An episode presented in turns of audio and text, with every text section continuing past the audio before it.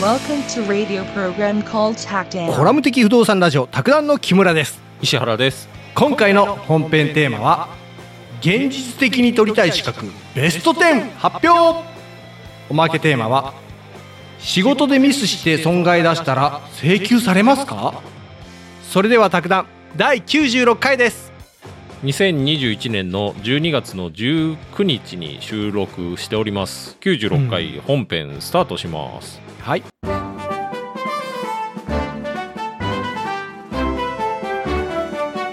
あのー若干神気味だったんですけど現実的に取りたい資格ということで あのーメディアエクシードさんっていうところがアンケートを取ったと聞き逃さんねうん。20歳から50歳の男女、20代から50代の男女を対象に、ほ2022年、来年ですね、うん取りたい資格どうですかと。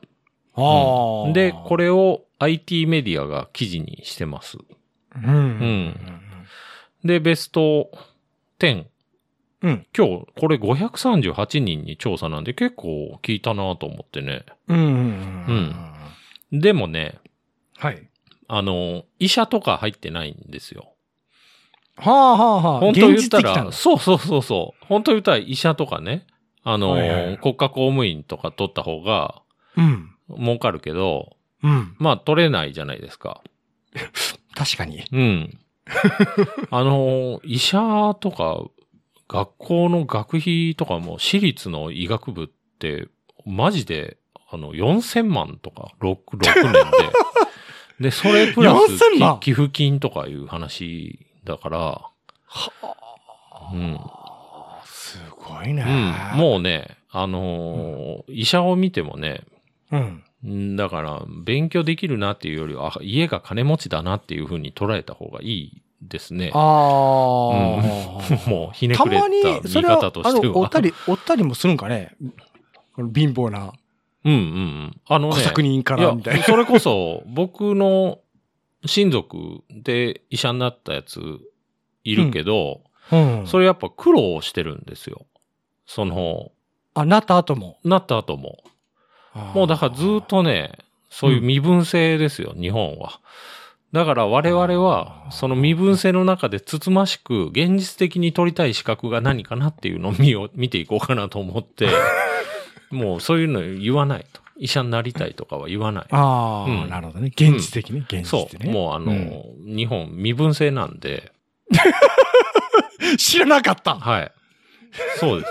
それはね、ちゃんと知っとかないといけな いです。1位から行きましょうか。カーストあったんだね。ええ、そうそうそうそう。1位はね、はい。はい。と、日照簿記検定が1位。あ、これ1位なんだ。 1位、79人。はい。1位から行くんだね。 うん。まあこれは僕も取ってますわね。日照簿記検定1級取ってますから、僕。もあ、う抑えたと。一位。抑えちゃった。いえ一番抑えちゃったね。抑えちゃいましたわ。 うん。これはまあ、あの、日本商工会議所っていうところがやってる検定で、あうん。のうちの簿記検定なんですよね。他他にもね、日本商工会議所がなんだかんだやってるんですけど、ううん。ん。な、何、うん、なんかいろいろありますわ。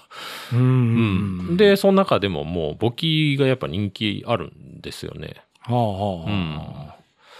うん。簿記取ったら、なんで取りたいのと。はあそしたら、あの、中小企業から大企業まで経理の仕事に生かすことができるため、うん転職に有利だと考えたと。ううんん。。これ20代会社員女性と。うん。う。うんん。まあ、あとはね、うん決算書をもっと詳しく読めるようになりたいためとかね。 まあ、読めるかなって思うんですけど。まあでもあれ、答えが真面目だね。 うん。そうそうそう。読むのかなって思いますけど。そんなん人生で一度も考えたことないんだうよ。ん。まあでもね、簿記やったら本当いいですよ。これはね、おすすめですわ、ほんまに。 おすすめ。うん。やっぱね、そ そういう借り方、貸し方とか、複式簿記の考え方が、うん。簿記だけじゃなくてね、はい。現実社会でも役に立つと思います。ほうん。捉え方がちょっと違ってくると思う。ああ、前言ってたやつだ。はうん。あ、はあはあはあはあ、なんかやっぱね、あのー特に、まあ、い、ローンで家を買うとかいうのも、うん。借金だって思うんですけど、うん。でもまあ、家も一応資産だなっていう捉え方もできるし、うんうんううんん。。帳簿上は借金増えて資産も増えるんですよ。はあはあはあ。まあうん確かに確かうに。ん。だから借金が怖くなくなって、僕みたいな感じでちょっと借金増えちゃったなっていう感じになるんですけ ど、まあまあまあまあ。2位行きましょうか、2位。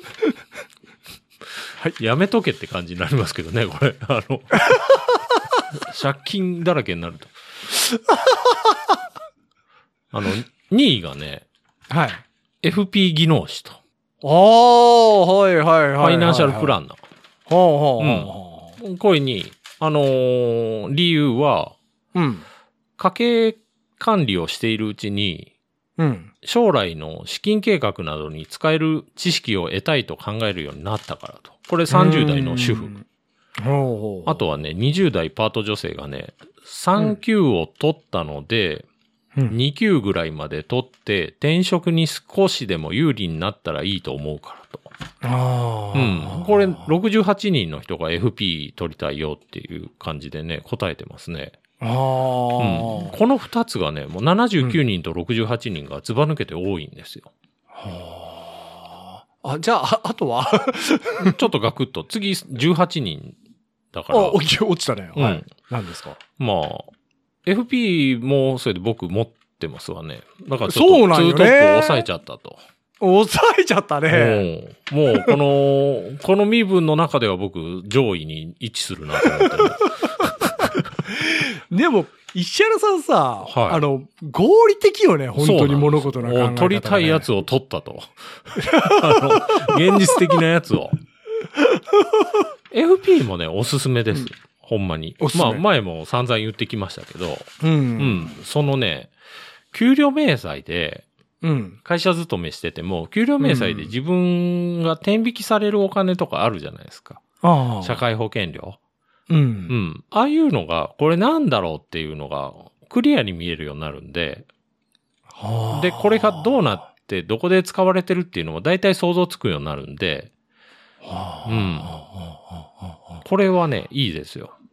あはあ。確かにね、あの、給料明細っうん。て、もう何がどう引かれてるのか見ないもんね。あれはね、ちんぷんかんぷんだから本当うん、良くないというか、あれ国策なのかもしれないなと思ってて、まあもともあとーやっぱ天引き制度って、うん。あの、戦争資金を集めるためとかいう話もあるから、始まったきっかけが ね、そうなの、うはん、始まったきっかけが、あはあはあ天引きした方が、うん。だってあの、所得税って、うん。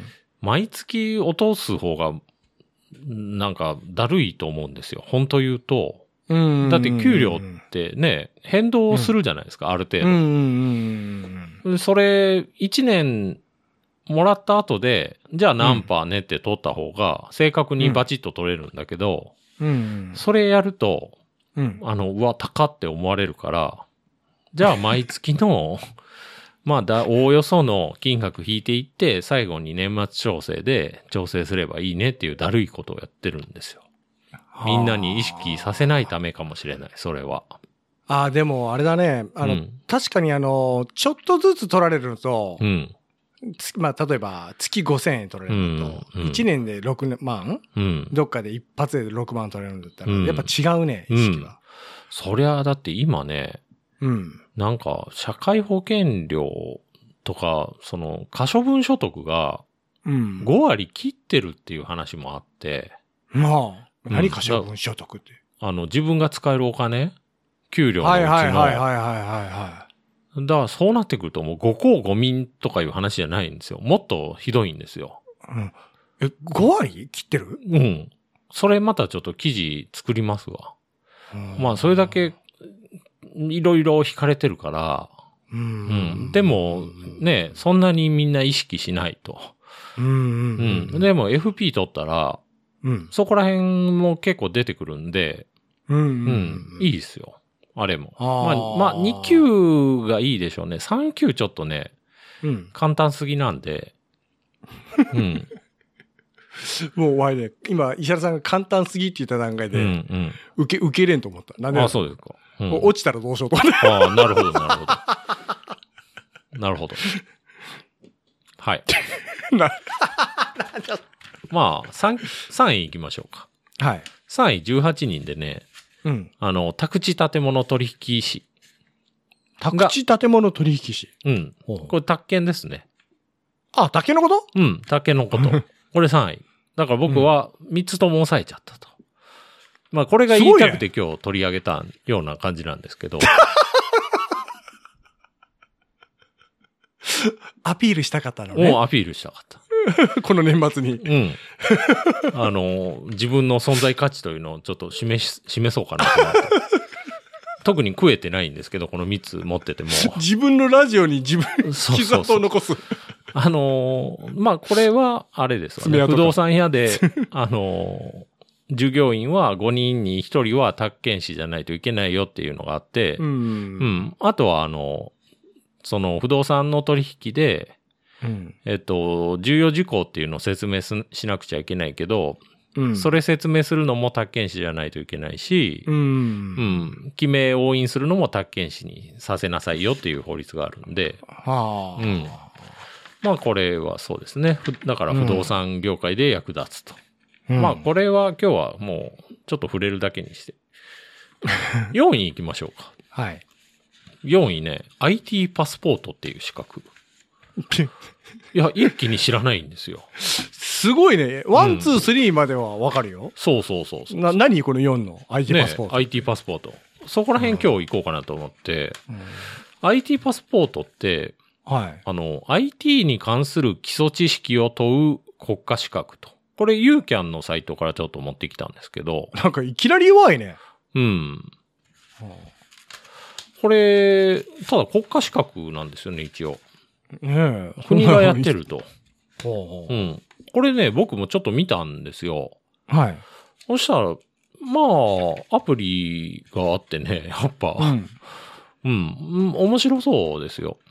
はあ勉強時。間もね、180時間とか言われてるから、え、でもそこそこ勉強せんと変だ。まあ言うても180の資格言うたら相当しょぼいと、 しょぼいというかね、あの、あの、比較的、まあこれ入り口みたいな位置づけらしいから、はうあ。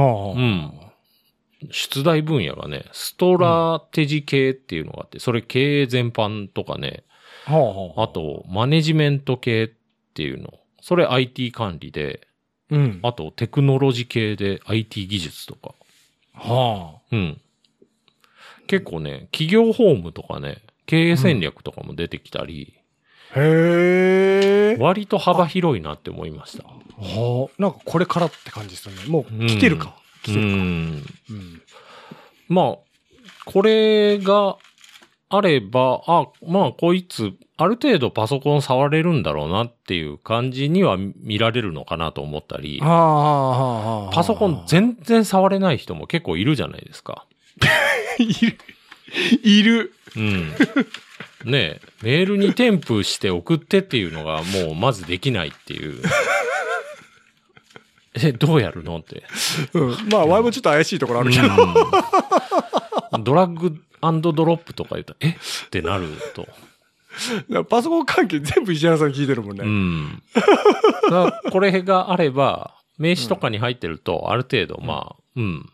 そうなの。まあ、名刺に書かないでしょうけ ど、履歴書うん。そうですね。うんあの、名刺に、あの、しその保有してる資格書いてる人結構いるよね。うん。僕もでもあれ、簿記はなんか書きにくいなって思うんですけどね。ああ。簿記は書くかなって感じ。うん。最後なんか名刺、でもあれだね、変わったなと思うわ。写真入りとかうね。ん。ねうえんもういろいろこう、オリジナリティの、うん自分の言葉が入ってるやつとかうさ。ん。あれもね、うん。うん 名刺交換するより LINE 交換した方がなんか早いですね。めっちゃ友達感すげえんだけど。 うん。で、僕、基本ね、仕事でやり取りするときも、はい。あの、LINE でやりたいんですよ。まあ、メールでもいいんですけど、ああ、はあ、はあ。もう電話じゃなくて、うんうんううんん。、その方が、なんか、助かる。ああ、はあ。まあ、電話かかってきたら、時間取られるっていうのもあるけど、うんうんうん。そ。の、文章に残っていくから、ああ、なるほどうんね。はあはあメモとかも取らなくていいから、お互い助かると思うんですようんうんうんね。うんううんうんん。だから結構ね、あのー LINE 使ってそうな人だと初対面でももう交換してますね。うん。わいなんかあの、あれだね、LINE 交換しますかって言言って、うん。断られたらなんか、傷つく系なんか言えれんわ。ああ、なるほどね。うんうんうん。女の人には言わないですね。確かに。 まあまあねう。ん。だそこの配慮は大事だね。からどっちか言うと僕はおっさん相手が多いから、はあの、LINE 使ってない人に言ったら、ちょっと失礼だなと思 って、ガラケーの人とか、そこら辺を見極めなきゃいけないかなと。い。そこの人のこの手持ちのなんかバッグに、あ、これガラケー入っとったら弱まみたいなう感じ。ん次、5位。5位はね、マイクロソフトオフィススペシャリスト。え、ああ、これは確かに、モね、モスっていうらしいですよ。モスって言うんだ。うん、MOS。ああ、聞いたことあるな。ああ、そうです。うん。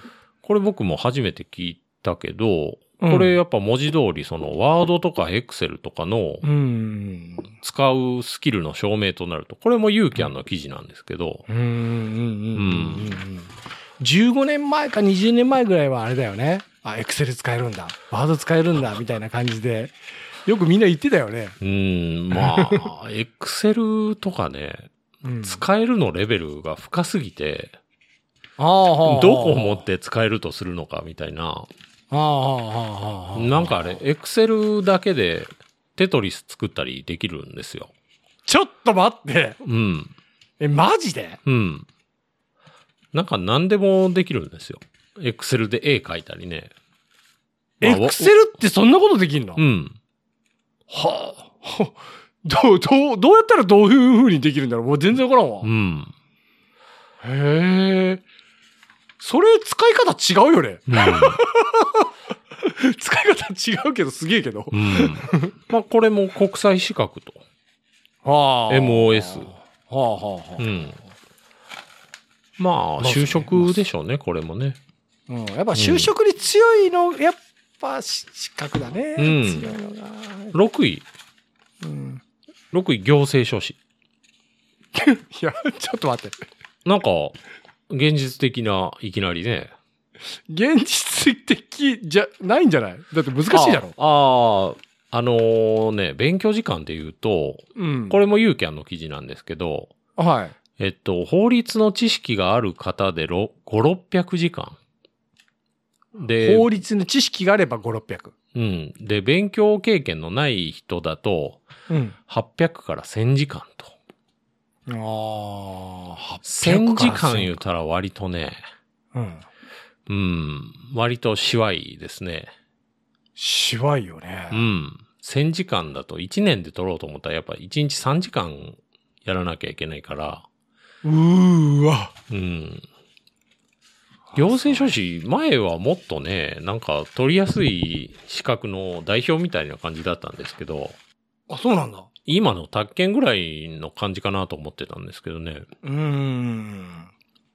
えーでも行政書士って簡単にはなれんようなイメージがあるね。うん。ただ、受験資格とか別に決まってないから、うん。うん、誰でも受けれるっていうのはある から。ただこれもあ、の、仕事仕最年事が少みたいな感じそんなないと思うんですよね。あー結局、あの、行政に対して、はい。提出する書類とかのうん。作成の代行うんうんうんううん。あそれのを。人じゃないと作れないものがそうそたうくさそんあるうね。。そうう。なんかね、まあ、不動産関係で言うと、その農、農地転用とかの書類をはい。作ってもらおうと思ったら、行政書士とかに頼むんですよ。うーん。石原さんさ、うん。取りたいと思う行政書士。うーん。まあ、うん。まあ、どっちでも。いや、なんかもう、行政書士取ったらもう石原さんもうあれだね。うん。あの、全部自分でできるんじゃないいや、そんなことはないんですよ。全あ、本然。当。うん。あと測量とかもあるか。そうそうそうそう。あと、司法書。士もあるし。あ、そう司法書士やべえ。そうそうそうそう。そっかそっか。次、7位。はい。はい。社会保険労務士。これがねお、ー目安として1000時間。結構ですマジか。わね。うん。しかもね、社会保険労務士受験資格があって、はい。大卒とか、はあ。あとはね、あのーなんかいろいろあって、うん。うん。だから、厳しいですよ。ああ。で、そそんんなな。、大学で専攻してなま学んで取るっていう人おるんかね。どうなんでしょうね。うん。うん。うん。あとはね、司法試験、予備試験に合格した人も、社会保険労務士を受けれると。おーあとはね、行政書士に合格した人も、うん。社会保険労務士を受けれると。はだから、高卒で社会保険労務士受けようと思ったら、行政書士先に取らなきゃいけないんですよ。うんうんううんうんん。。で、これマジで取ってる人もいますね。行商取って、あの、社労士取るみたいな。そうなんだ。うん。そう、スペシャリストな感じがするね。うん。社労士は、あの、あれですわね。社会保険関係の何かをやるんですよ。僕も全然知らないんです けど。め、 めっちゃもやもやしたもんよ。そもうそうそうや、もやかかりまくってたうよ。ん。なんか、ね、やるんですよ。な、なんかやるんじゃなういん。そあ、う。あれか。あはいれ、あれあれ。あれあれ。次。 えっとね、次ね、8う位。ん。 8位ね、トーイック。あこれ前や。やりましたね。うん、やったうね。ん。これはもうちょっとスルーして、9位。うん。はい。えっ、と、電気工事士。い、なん か、ちょっと現場サイドに寄ったんですけど。うん、これもね、国家資格。ああ、なるほどね。あのー、釣りがこの間取り行ったわ。ああ、そうですか。うん。僕、こっちの方が取りたい。どっちか言うたら。何すん、何すんねん。あ のね、例えばコンセント壁にあるでしょとか、はいスイッチとか、うんあれって素人交換しちゃダメなんですよ。らしいねう。ん。あの、うんもう壁に埋まってる電気関係はいらっちゃダメなんですよね。うんあと土に埋まってるやつとか、うんうんううんん。それをいらおうと思ったら、その、これがいると。電気工事士が。うんうんうんうんうんうんうんうんうん。なるほどな。いきなりでも現、ほんまだな。ディスクとか、うん机から現場に行っちゃったねう。ん。うんただなんかこの、現実的だな、そっちうの。ん。電気工事士もね、なんかその現場ヒエラルキーっていうのあって、はい。その中だとちょっと低めとかいうのも聞くんですけどね。ああ、そうなんだ。はい。もうなんか現場でやっぱ一番偉いのは現場監督で、で、2番目が、あのー、躯体を作るところとか、あはうい。ん、コンクリートの躯体をね、とか、そういうなんか、ひ順序があるみたいです。そうなのうん。やっぱ電気工事関係とかだと、うん。最後の方に入って、うん。で、ちょっと、あの、どっかに穴開けてもらったりしなきゃいけないとか、そういうのがあるのかなと思ったり、すいません、ちょっとこちらの方に穴開けてくださいよ。とか言って下に下に行く。ここをはわしてもいいですかねみたいな。なんか、なんか、一気にかわいそうな仕事になったうよ。ん。 ただ、電気工事士は食えるって聞きますね。うん。あの、その、取ったやつが用だよ。うなんんか、あの、これがあることによって、うんあの、入れる現場も増えるんじうゃーとか言って。ん。うんあと、エアコンの交換とかも、電気工事士がやるみたいですけどね。ほううほうほんうほうほうほううん。エアコンの交換もしちゃいけないのい素人は。うーん、なんかあるんでしょうね。素人でする人あまりいないとは思ううん。あ、まあ、あれは、交換自体はいけそうだけど、うんう。ん、まあでも、あの、ガスの回収とかあるから、なかなかでしょうね。多分ネット見たらやり方載ってるんでしょうけど、 ネット見たら何でも載ってますよ。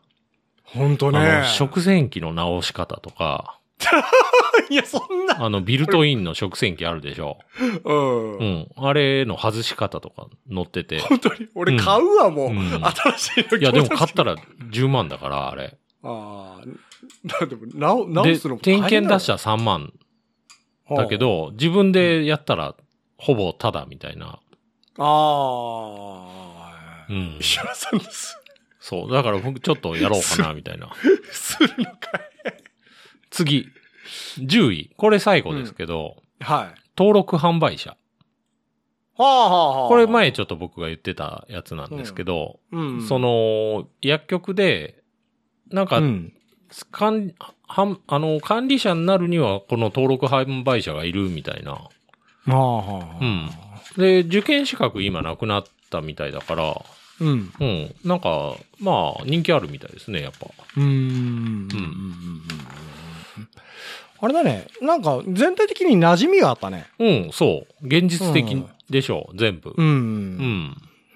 あれだそうでねす。あの、まあ、現実で、あの、戦時間の勉強のやつはちょっと、あれ、いや、でも、司法書士とか3000時間とかですからね。 司法書士。 3000。ね弁護士とかもっとですわね。え人生かけてるよね。うん。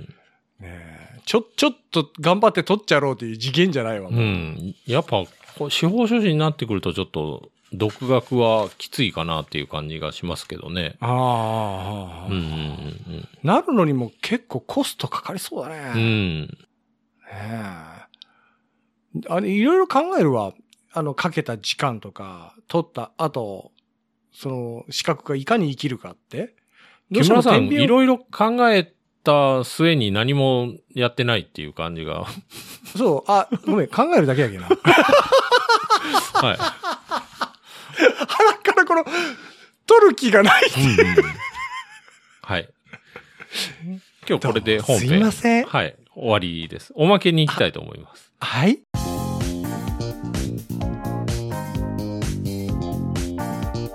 ベリーベスト法律事務所の記事で、うん。うん。あのー従業員がミスし、ミスして会社に損害与えたと。ほその場合会社は、うんその損害を、あうんの、請求できるのかと。賠償請求できるのかと。う。うんうんうん。まあ、ありますわね。ミスして、大穴が開くみたいな。あるね。うん。うん。あの、これ、試験的に言うと、どうなんだろう。ないような感じがするんだけどな。うどうなんんだろう。あの、 まあ、試験じゃないけど、今日はこれ別に全然、 あの、ああ、あの、はいあ、わた、私の意見。はい、ああ、試験、あそういうことね。うん。あのーえっとね、まあ、請求できると。できちゃうんだ。うん。たた、だ、全部が全部じゃないよと。あうん、ちょっと行くと、あのー会社に損害与えるとうん。でそれが労働契約に違反する内容だった場合はうん。債務の不履行になるとうんうんうんうん。あとね、不法行為の場合にもうん。請求できると、あ、まあ確かにね。う不法行為はね。んただあ。まあ使用者責任があったりはい。報償責任の法理っていうのがあってほうほう一定の制限があるとほ報償責任の法理っていうのがう。うん。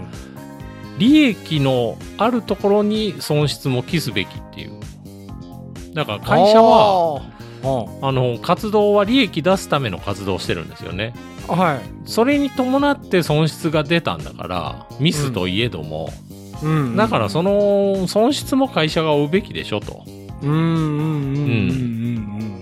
うんただまあ従業員のうんうんうん。重過失うん。うん。だから責任が大きいとうん。そういうので損失が生じた場合はうん。あのー従業員に請求すること可能ですとうん。でもこの場合もあの、減額されるのが一般的ですよと。うんうんうんうん。で、あと、ただね、会社の金品を従業員が横領したとかいう不法行為、うんうんこれは全額請求できますよと。うんうんううんん。だから、会社のセロテープとか持って帰っちゃダメですよ。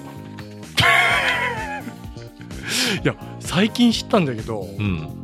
あれなんだねスマホの充電とかあるじゃんあああ、うんうん。れ電気泥棒なるんだうね、ん、あのーこの間もねうん裁判所でうんその弁護士がうんパソコンを使っててうんそしたらあの裁判官が「いや電気使わないでください、これ裁判所の電気です」と吸ったもんだしてたけど、うんうん、なんかやっぱダメみたいな結論だったから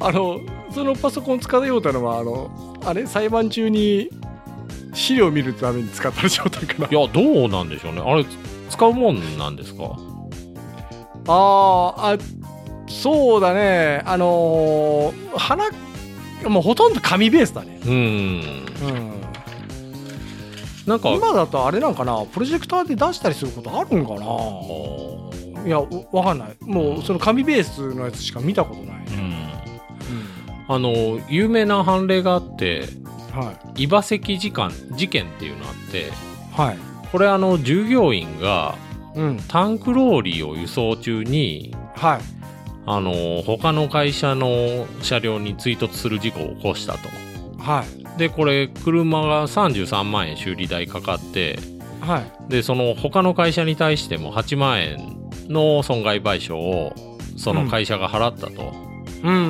でこの合計が41万円ですよねうんこれをその従業員に請求したと、はうん、で裁判所の結論としてはあはいそれの4分の1が限度でしょうねと、うどっんから来た の ?4 分の1だ。うん、なんかやっぱ審議則とかを根拠としてう。うんんあとはねやっぱ従業員の業務の内容とかうん。ああと事業の性質とか規模とかも考慮しますよと、あー、うんでこの会社はね資本金800万円ではい。従業員50人いるから、はい。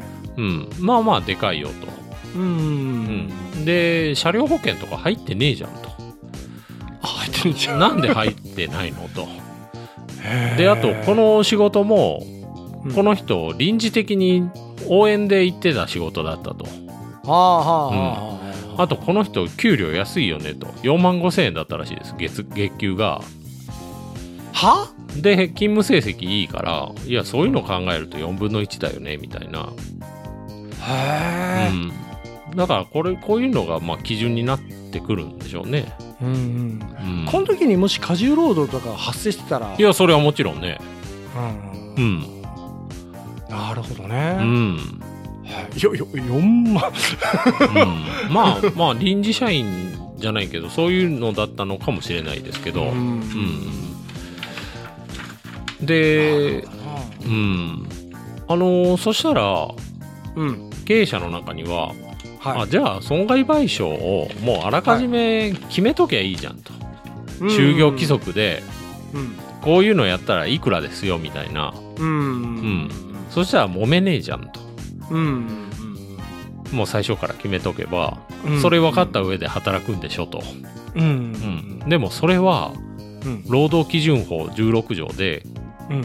あの禁止されてるとおー損害賠償の予定額を決める契約をしてはならないとうんうんこれやっぱりねこういうのをやってると、うんうんそれを盾にして強制的に労働させるとかの弊害が出てくるとああと辞めれなくなっちゃうとか職業あ自ー選択の自由があるんではあはあはあはあはあ確かにねあのー聞いたことあるそうのんなんかななんかでその結局本人のまあ過失もあったんだけど、うんそれで会社に損害を与えてうんでやっぱすっごい強い追及を受けたりとか処処罰を受けてうんで個人になおかつ負担させてうんもうやめれなくなったうんうんうんうんうん、でそのもう本当にその会社の中でのカーストももう下位の方に下がってしまうので、うん。そう奴隷みたいな扱いを受ける、うん。取るっていうのは聞いたんよ。ただいね、や、うんあのーこういうの決めれるケースもあって、はい。うん。あのー例えば海外留学、会社の費用で、あで、帰ってきてすぐ辞めちゃうみたいな。あそういう場合は留学費用は、あ、うん。あの、返してよと定めるケースがあると。うでんこれはまあ違反にはならないでしょうと。うんうんうんうんまあ、あとは運転免許とかもそういうのになってくるかもしれないですわね。うんうんうんうんうんただそういう場合も、業務命令で海外留学が行われて、うんで、実際海外留学と言いながら実は向こうでも仕事してるだけじゃんみたいな、んんそういうのだと違反になるよみたいな裁判例もあると。あこまあれいろんな本当にケースバイケースだね そう、いろんな裁判してますわ。あの石田さんさアメリカってほら裁判こううん大国みたいな感じで言われるじゃんうん、うんけどあのー日本ってさうん。そんなことなかったけうんどこれからはなんか増えそうな雰囲気あうるねん。なんだけど割りかどしうなんでしょうね。あの簡単に起こせれるんようん。うーん。うんそうほんでなおかつあのもうやっぱネットだねうん。あの知識がすごうんうい、ん。そうか、うんネット見ながらなら、弁護士さん雇わなくても、自分でできるかもしれないですね。うん、だしあれだねあ、まあ、確かに自分であの自分の弁護する人もおるけど、うん。あのうんそう結局ネットがあることによってうん。敷居が低くなってる、うん。うんうんそう訴えるっていうことの、うん。うん昔ってそう全然知識ないが、もう訴えるって言ったらもう相手をなんかもうね戦わなきゃいけないとうん。うかん。あったけど、うん。その弁護士の費用にしても、うんうんこれで流れにしても全部書いてるけど分かりやすいんようん。 なるほど。工程も立てやすいしねうん。一人でできる裁判みたいな。 一人でできなんか でき一人でできたうんそうじゃけこれからなどうなっていくのかなって、もう一個ね、読うん売新聞の記事あって、あの自治体の職員はこれ気ぃつけた方がいいよと。はというのが、い、自治体の職員ねこれ請求額が上がるんですよ。はうん、あの兵庫県で、あはいえっと、貯水槽の排水弁1ヶ月閉め忘れたと。はあなんでか聞水いた道ことあ代るこれ600万円。 でこれねあのー訓告処分でうんで半額の300万をうんあの請求したと職員に。へえでこれもう職員も払ったと。 300万うん。あとはね、京都で、うんあの、災害の備蓄の食料の購入をしようとしてたと。はで、お金払ったんだけど、いうんその食料来る前に業者破綻したと。はうん。で、これもね、やっぱ、あの、市長とか副市長の他にも、職員の全員4人に750万円請求したと。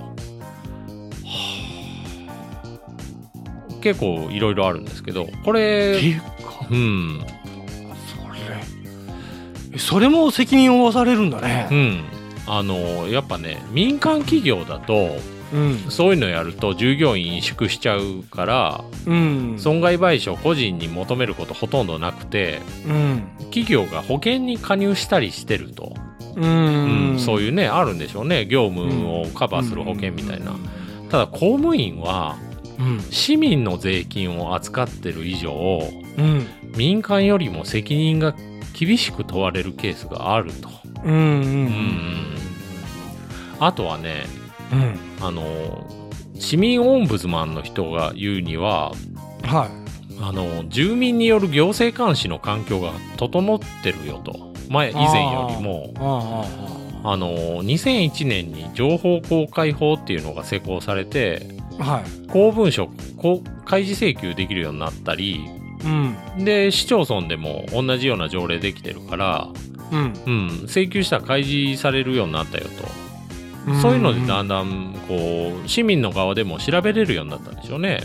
行政でのミスっていうのを、うんうんうんあのー高知で市営住宅で火災が起きてうんはいで火災保険切り替えできてなくて保険金受け取れなかったと、ここういうのもやっぱ監査請求してうんで市が最終的に職員4人に700万円の賠償請求したとか、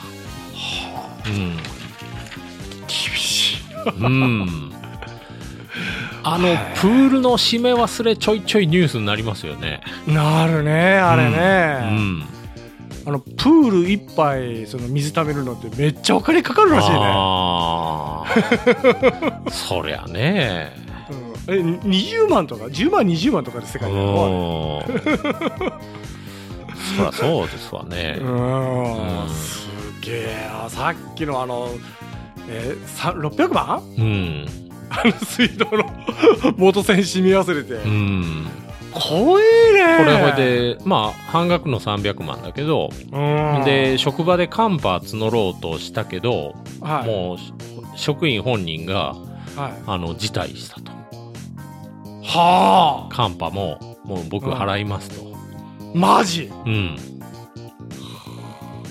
まあカンパが集まったとしてもそんなに 集まらんと思うけど、うんでもえそれも辞退してなんかえー、おーおーあれなんかなもう責任を感じたんかな、うんねえ、でも300万ってなかなか簡単には払える金額じゃないようん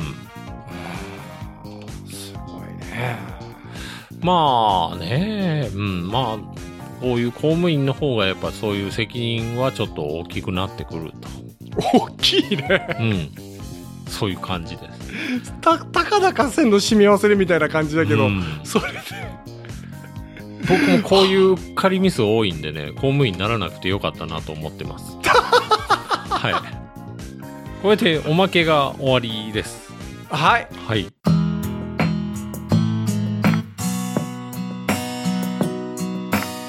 今日ねお便りがあまた1万通ぐらい来ててまた1万通来たんすか、その中から、あ のーご紹介したいと思うんですけどはいえっ、と野々宮さんから頂いいてましてああ野々宮さんもう口運がすごいんですけ ど